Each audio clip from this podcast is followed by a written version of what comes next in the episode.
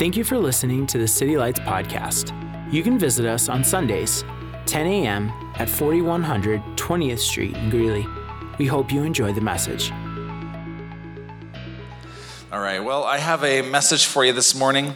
Um, if you have Bibles, turn to Galatians chapter 3. If you have your phone, you can do that until you get to Galatians chapter 3. We'll get there in a minute. Um, we've been in a series called Co Create. And the main premise of this series has been that God has called you individually and us corporately to be the transformative, the, the agents of change and transformative agents in this world and the world around us. God created us to be like him. The Bible says we're created in his likeness and in his image. So by nature, by nature, we will be creative beings, right? We're created in the likeness and image of a creator. We're going to be creative beings. All right, let me give you an example of that. Um, is it any wonder that the Hendersons, I'm going to pick on you guys, okay? Is it any wonder that the Hendersons up here are raising kids that are turning out to be pretty good musicians, right? Because when the Hendersons make a baby, right, that baby's gonna sing on key and gonna clap on beat, right? Because their babies are made in their likeness and in their image, right? Ava's got a great voice. Boaz is learning drums really well. All right. Same thing with Emily and I. When, when Chamberlains make a baby, the baby climbs something. I don't know. we might not clap on beat. Well, you do, right?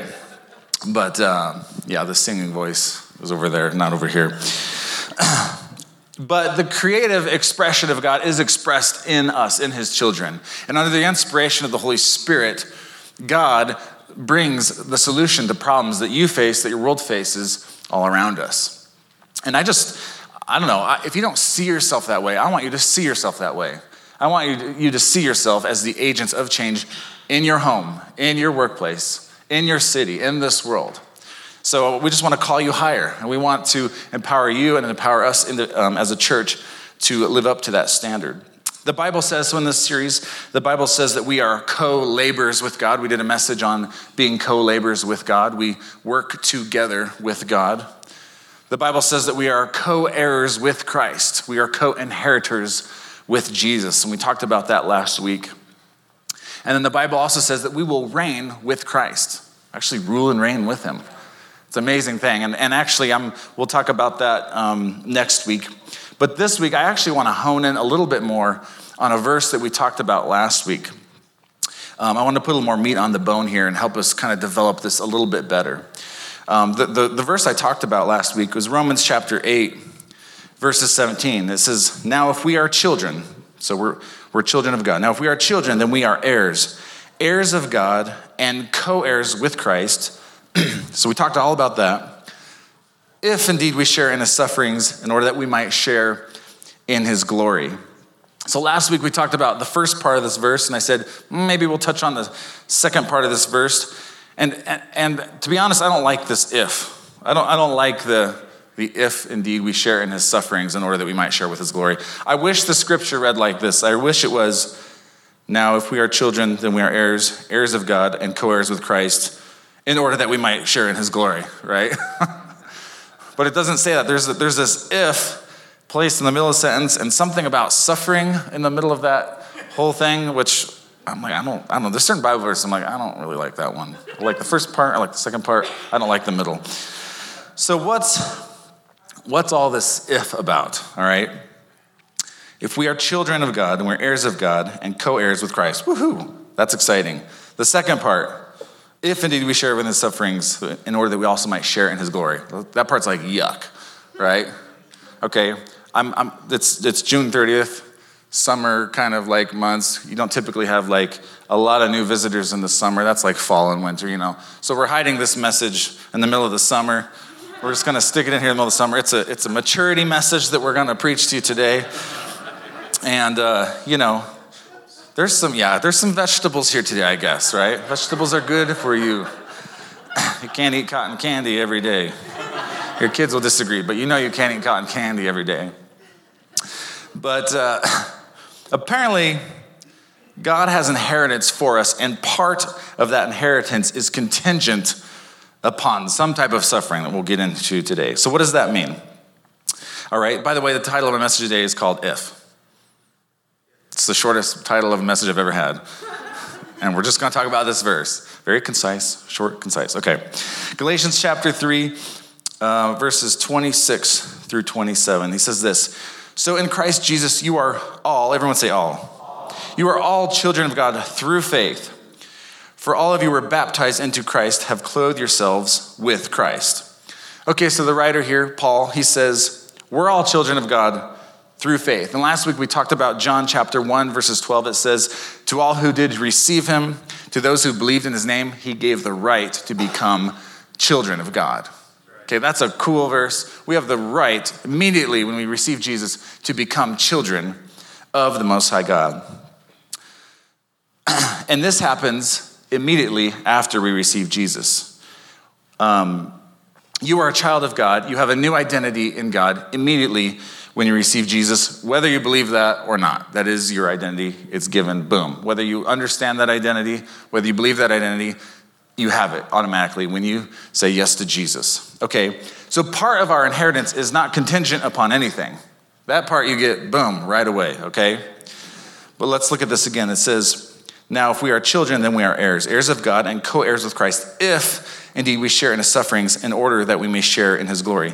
The if here is not talking about whether we are children or God, whether we are children of God or not. That's not what the if is saying here. The if is saying that part of our inheritance is contingent on if we share in his sufferings. And I'll say it like this. The real question is the real question is God has an inheritance for us. The real question isn't will we get that inheritance? The question actually becomes when will we get that inheritance? Okay, when will we get that inheritance? What part can we have access to now? What part will we have access to in heaven? Can we have more now? And you know what I mean? Okay, so Galatians chapter um, four, let's jump down to Galatians 4 now, the next chapter. We're going to read verses 1 through 7 here. It says this Paul says this What I am saying is that as long as an heir is underage, he is no different from a slave, although he owns the whole estate. The heir is subject to the guardians and trustees until the time set by his father. So also we were underage, under um, we were in slavery under the elementary spiritual forces of this world. But when a set time had fully come, God sent his son, born of a woman, born under the law, to redeem those under the law, that we might receive adoption to sonship.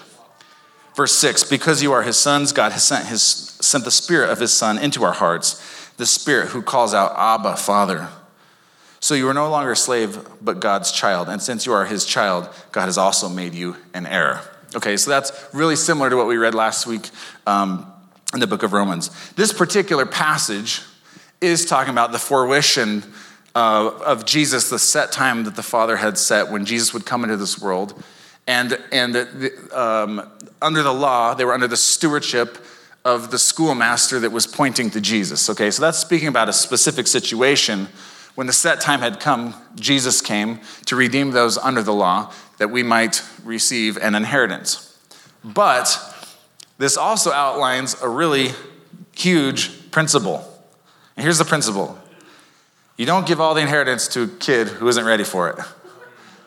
Okay? You don't give all the inheritance to kids who aren't ready for that inheritance. If they're not mature, you, you, you give that inheritance to a guardian and a trustee to look over it for a while. And then when that heir becomes mature enough to handle that inheritance, then you give the full inheritance, right? It says, verse, verse 1 As long as the heir is underage, he's no different from a slave, although he owns, it's all his. He owns the whole estate. It all belongs to the heir but he doesn't have access to all of it yet. Right? In other words, maybe there's access, there are some things that belong to us. There's a whole estate that God has for us that we don't have access to yet because of maturity. The word underage here, it means um, uh, nepios. It, it means an infant, simple minded, or immature person. And in scripture, it's also used to highlight what an immature Christian looks like, the same, the same word. so imagine, so here's an illustration. Um, imagine you have a billionaire grandfather, okay? Imagine that. Maybe some of you do. I don't know. What are you doing here? okay. Um, you have a billionaire grandfather. And but you're 15, but you're just 15 years old, right? You're 15 years old. Now, if your grandfather is smart, you, you don't hand a 15 year old billions of dollars, right? For obvious reasons, right? Because you don't want him to waste that money and you want him to do good things with that money, right? So if he's smart, you don't hand, you don't hand a, um, a 15 year old billions of dollars say, have at it, right? They will do stupid things with it, won't they? Uh, if grandpa is smart, he'll set up an account, he'll set up trustees to look over the account. And then, like, when you're 16 years old, he's like, okay, now he can have 20, 25,000 for a nice, reliable, safe car, right? And then when he's 18, he can have another access to another 50K or whatever, so he can go to college. Hopefully, college actually costs 60K and he has to work for like at least a little bit of it, right? So he learns a work ethic as well, right? And then when he's, you know, 25, maybe give him the rest at that point. Now he can buy a house and do whatever he wants with it, right? Because how many know that your, our brains, human brains, are not fully, de- they're not fully developed till the age of 25. Your likeliness of becoming like substance addicted, alcoholic, all these things are hugely diminished after the age of 25. If you delay a lot of these things until 25, the likeliness of you becoming addicted to something is, is, is significantly diminished after the age of 25. Why? Our brains are fully developed, okay? So if grandpa's smart, he's gonna wait to give you that full inheritance until you're ready for it. Papa knows the inheritance can actually destroy you if you get it too early.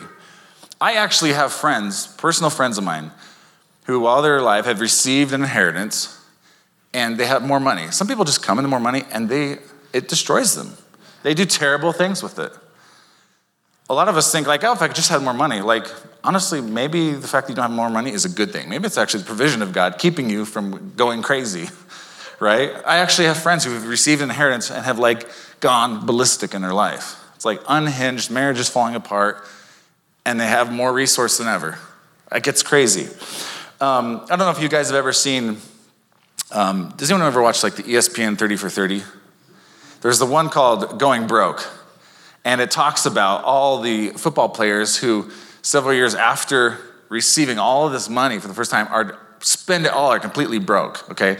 I'm actually i'm just going to play this. There's a trailer just a promotional trailer. I'll play it and you guys will get the point so go ahead and roll that.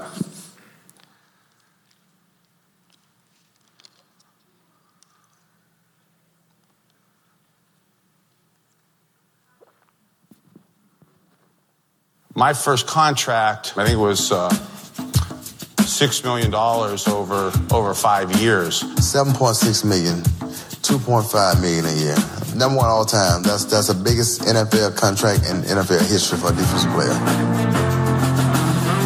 My first check was for like 500,000. 33 and a half million for seven years. And then I went on a splurge.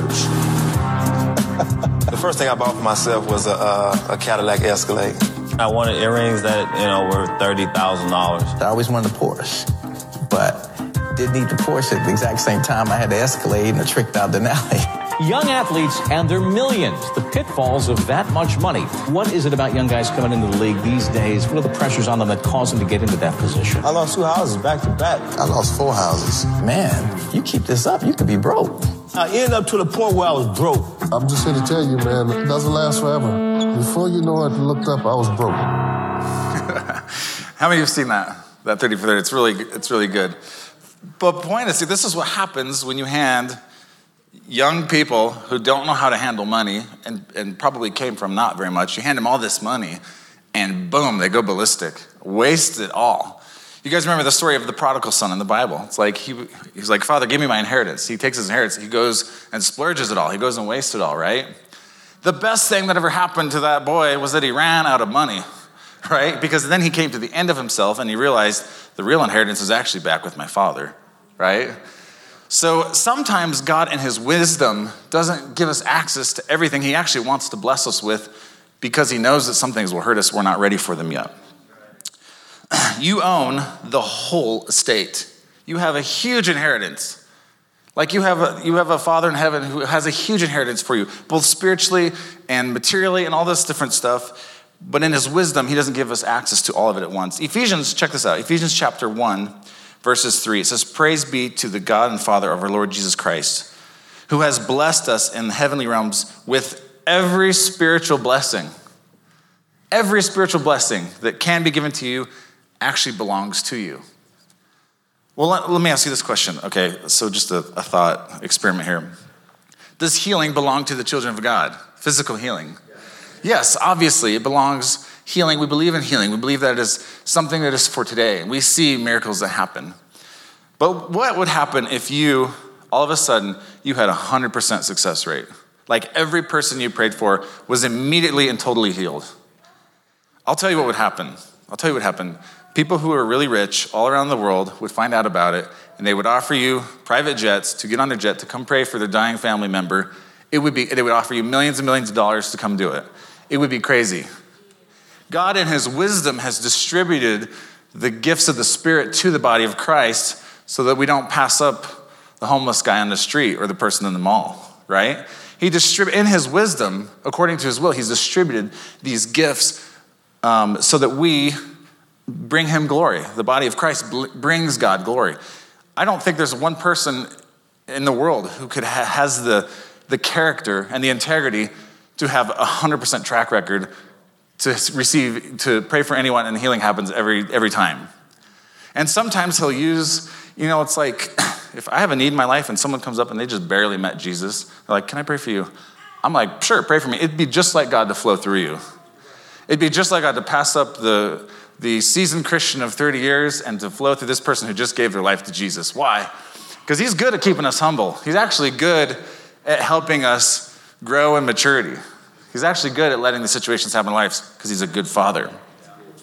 And so you have inheritance that you haven't fully been able to access to, um, to yet. Jesus provided much more than just getting you into heaven.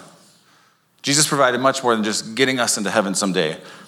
It takes a mature believer to learn what Jesus has given us, to lay hold of what Jesus has given us, and to steward what Jesus has given us. Okay, that takes process and maturity to understand that is for today. Ben mentioned this in his testimony. He's like, no, this is healing is for today.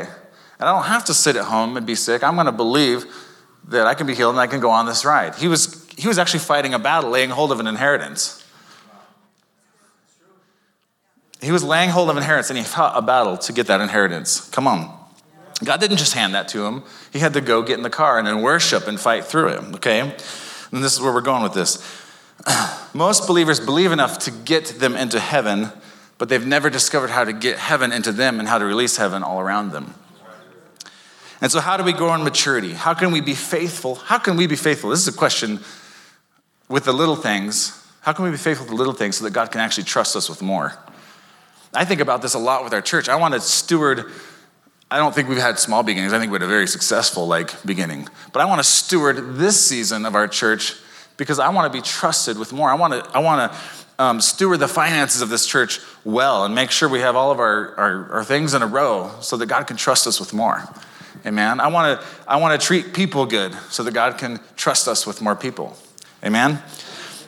It's the same thing in anything in your life. God wants to release more to you. I think I believe it's his heart to bless us. It's his heart to give us more and more. But he doesn't want to give you more than you can handle at any given time. Okay, so Galatians chapter 2, for, uh, 4 2 through 5, it says this um, The heir is subject to the guardians and trustees until the time set by his father. So also, when we were underage, we were in slavery under the elementary spiritual forces of this world. But when the set time had fully come, God sent his son, born of a woman, born under the law, to redeem those under the law. Okay, this word here, what's talking about Jesus, God sent his son, born of a woman, born under the law, to redeem those under the law. This word here is not speaking of an immature son. This is speaking of a mature son. Contrast that with the, the word above that was un, uh, the underage.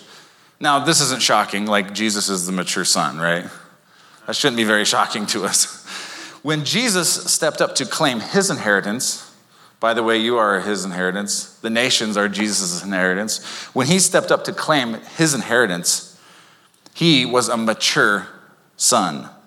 But what's, what's interesting to me, it's kind of an interesting study. Obviously, we know Jesus lived an absolutely sinless life the whole time he was on earth. The Bible says he was tempted in every way, yet without sin, right? So we have a high priest who's able to sympathize and empathize with our weaknesses because he was tempted in every way, yet without sin. But the Bible says before he was able to offer salvation to all of humanity, the Bible actually says this, don't shoot me, the Bible says this, that he had to be made perfect. Hmm?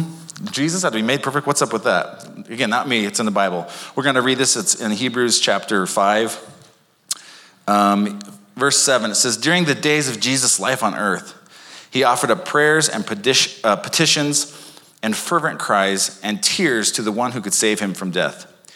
Watch this. He was heard because of his reverent submission. I find it interesting. He wasn't heard because he was the Son of God. It doesn't say he was heard because he was the Son of God. It says he was heard because of his reverent submission.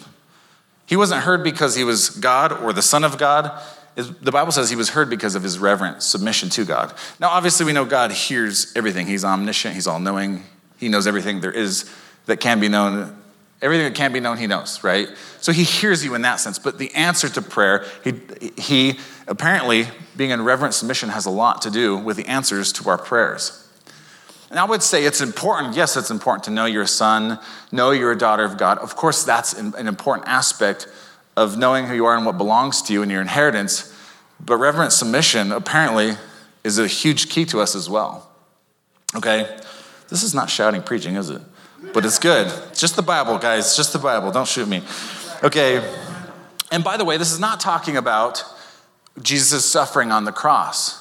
Because it says here in Hebrews 7, uh, 5 7, that it's talking about uh, during the days of Jesus' life on earth. So everything that he endured before the cross actually prepared him for the cross itself. Okay? So watch this uh, Hebrews chapter 5, verses 8 through 9. It says, Son though he was, he learned obedience from what he suffered. And once made perfect, he became the source of eternal salvation for all who would obey him. This is, this is crazy. Like, this is, I don't know where this fits in your theological paradigm, but this is like, I've read over this a few times. I'm like, I don't get that. I don't get that. And I'm like, finally, I'm like, I'm going to get this. So i have been digging into it. Apparently, Jesus had to be made perfect. Okay, Jesus was fully God, fully man, and completely sinless. But apparently, he had to learn obedience as a man to take full possession of his inheritance okay? Fully God, fully man, fully sinless and perfect, yet he had to mature as a man before he was ready to take hold of his inheritance, okay? In fact, Luke chapter 2, verses 52, it says this When Jesus was a boy, Jesus grew in wisdom and in stature and in favor with both God and man.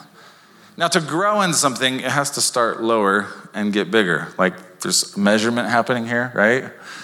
To say Jesus grew in wisdom means at one point there was less wisdom and he got more wisdom, just like he grew in stature.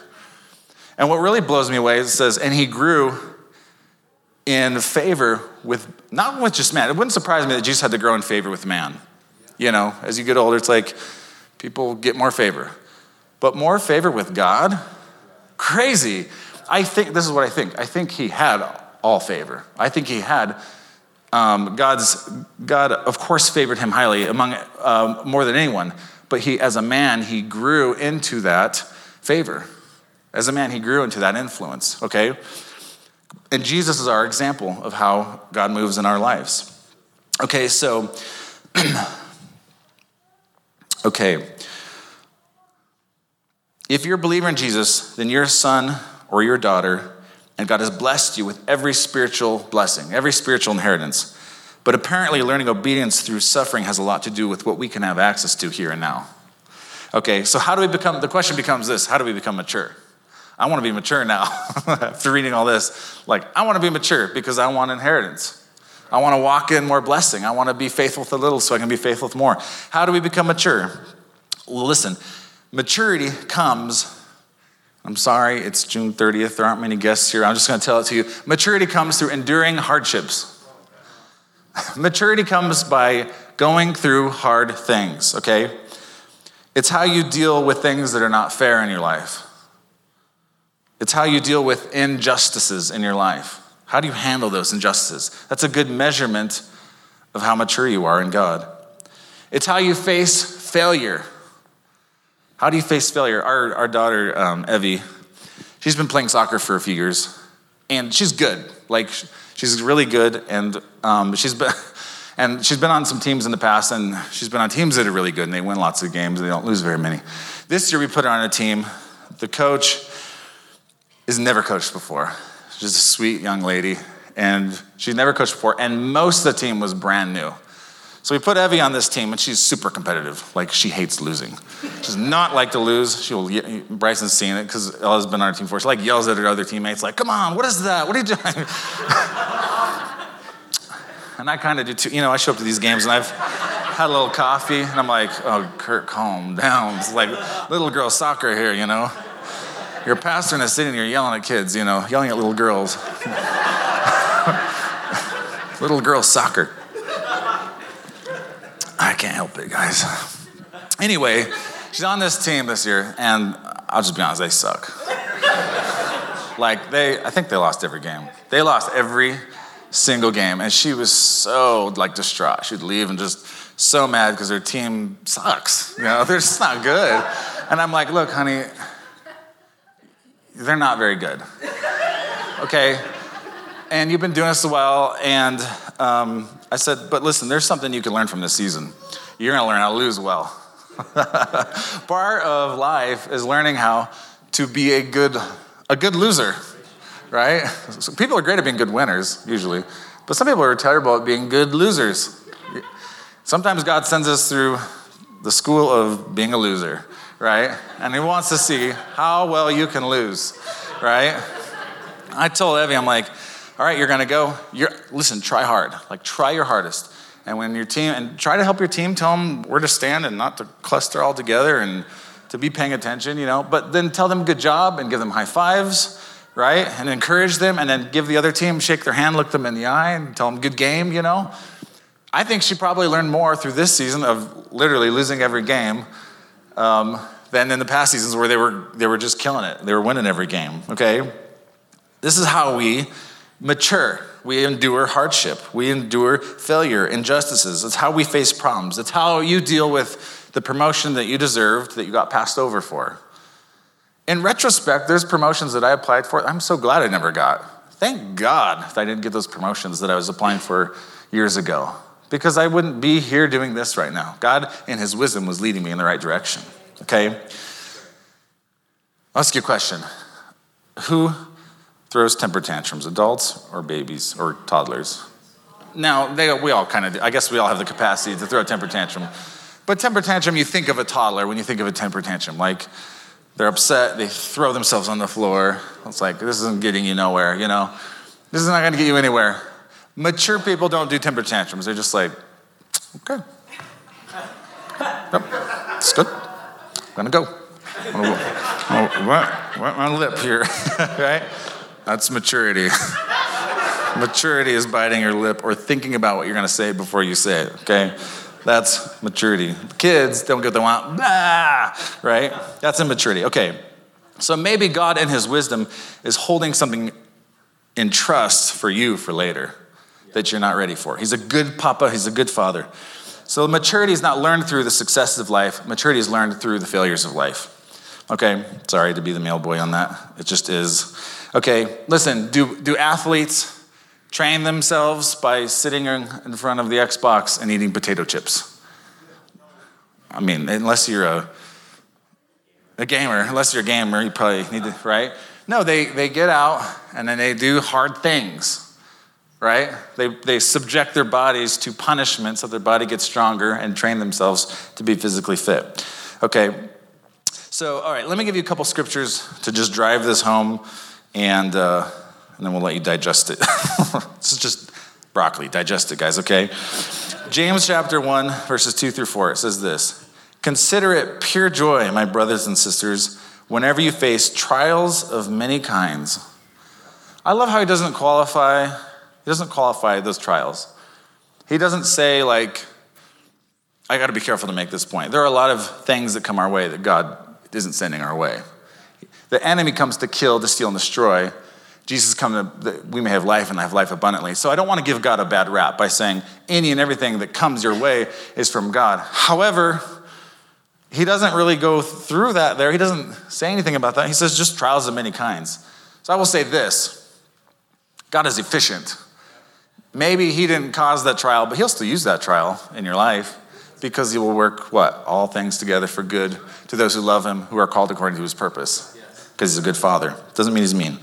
Okay, consider it pure joy, brothers and sisters, whenever you face trials of many kinds, because you know that the testing of your faith produces perseverance. Let perseverance finish its work so that you may be mature and complete, lacking nothing. Oh my gosh. That's spinach right there. Consider pure joy when you face trials of many kinds, knowing that it produces perseverance. Listen, you need perseverance. I need perseverance. We all need perseverance, okay? We, why? Because we don't want to be the toddler throwing ourselves on the floor. Okay, what kind of strange trials is he talking about? It seems so ambiguous to me. He doesn't qualify it. He doesn't say, well, this type of thing is from God, this thing's from the enemy, this thing's from being in a fallen world. Some things are from, some things God actually says, yeah, you're going to go through that. Other things God says, or the enemy is an attack of Satan. Another thing, it's just a product of being, um, a symptom of being in a fallen world around fallen people. Okay?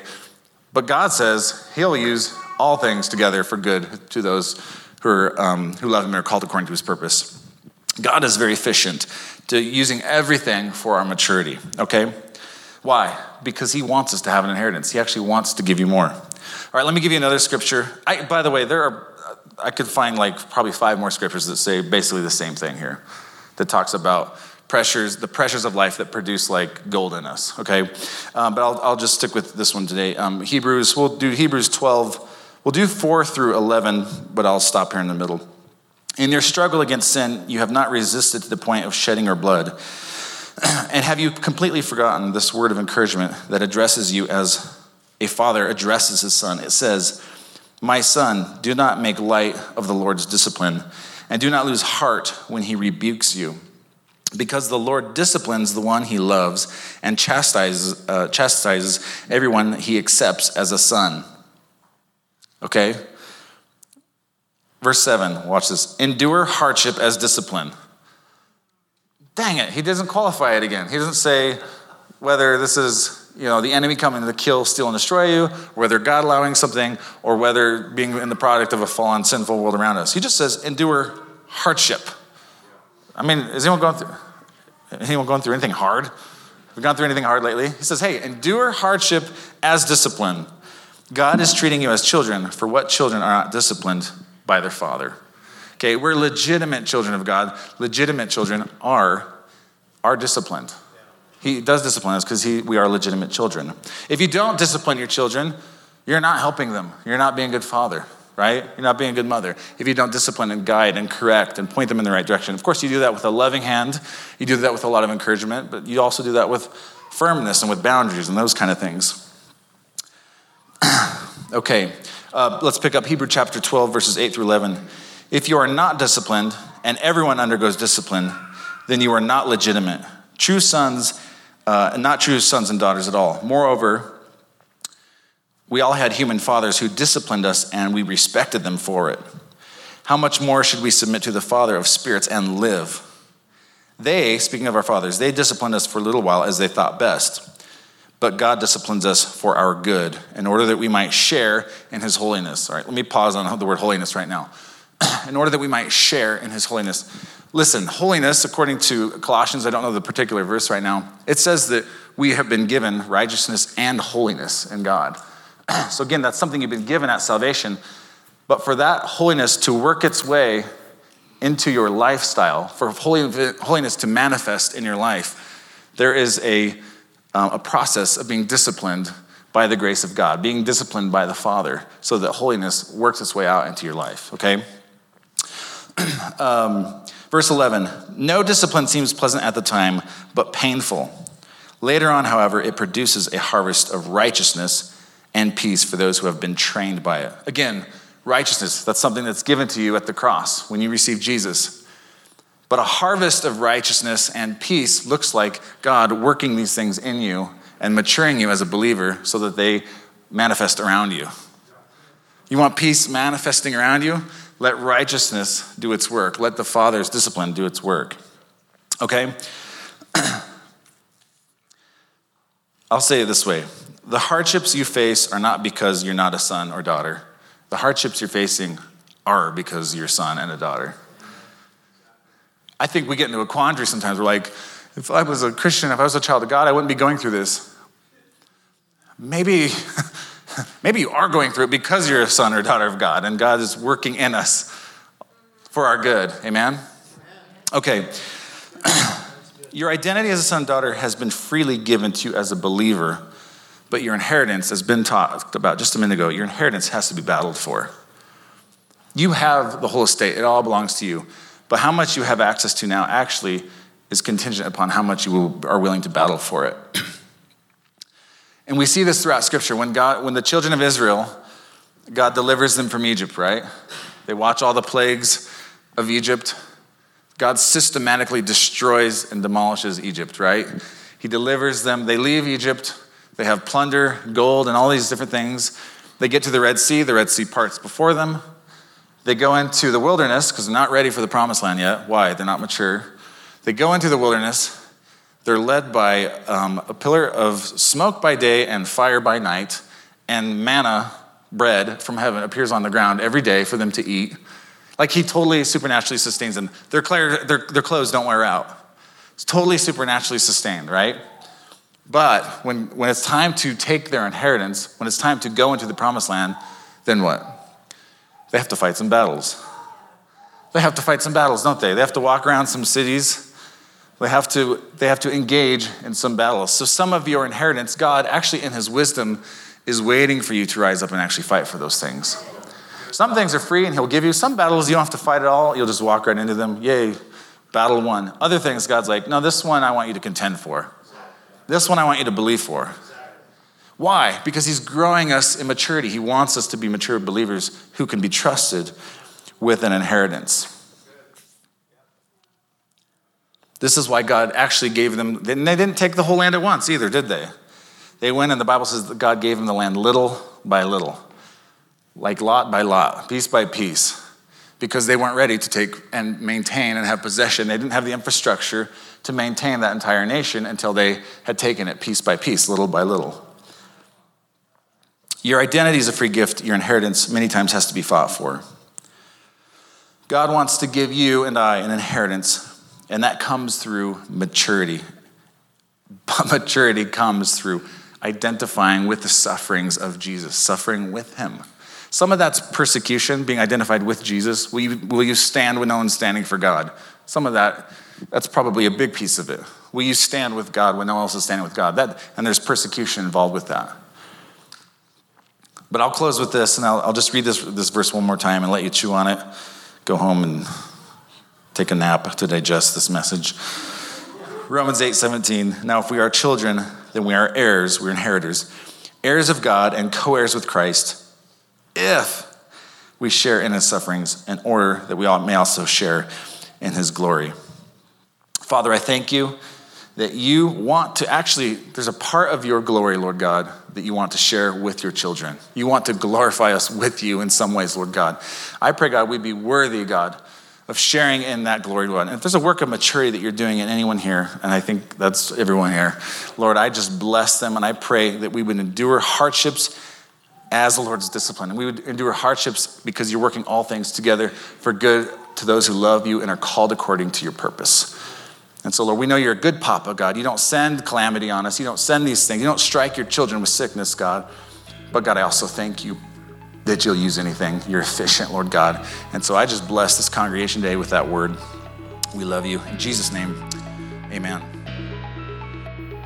Thanks again for tuning into the City Lights podcast.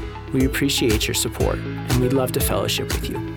You can visit us on Sundays, 10 a.m. at 4100 20th Street in Greeley be sure to check out our website at citylights.church, where you can submit prayer requests, receive info on special events, and find our social media links.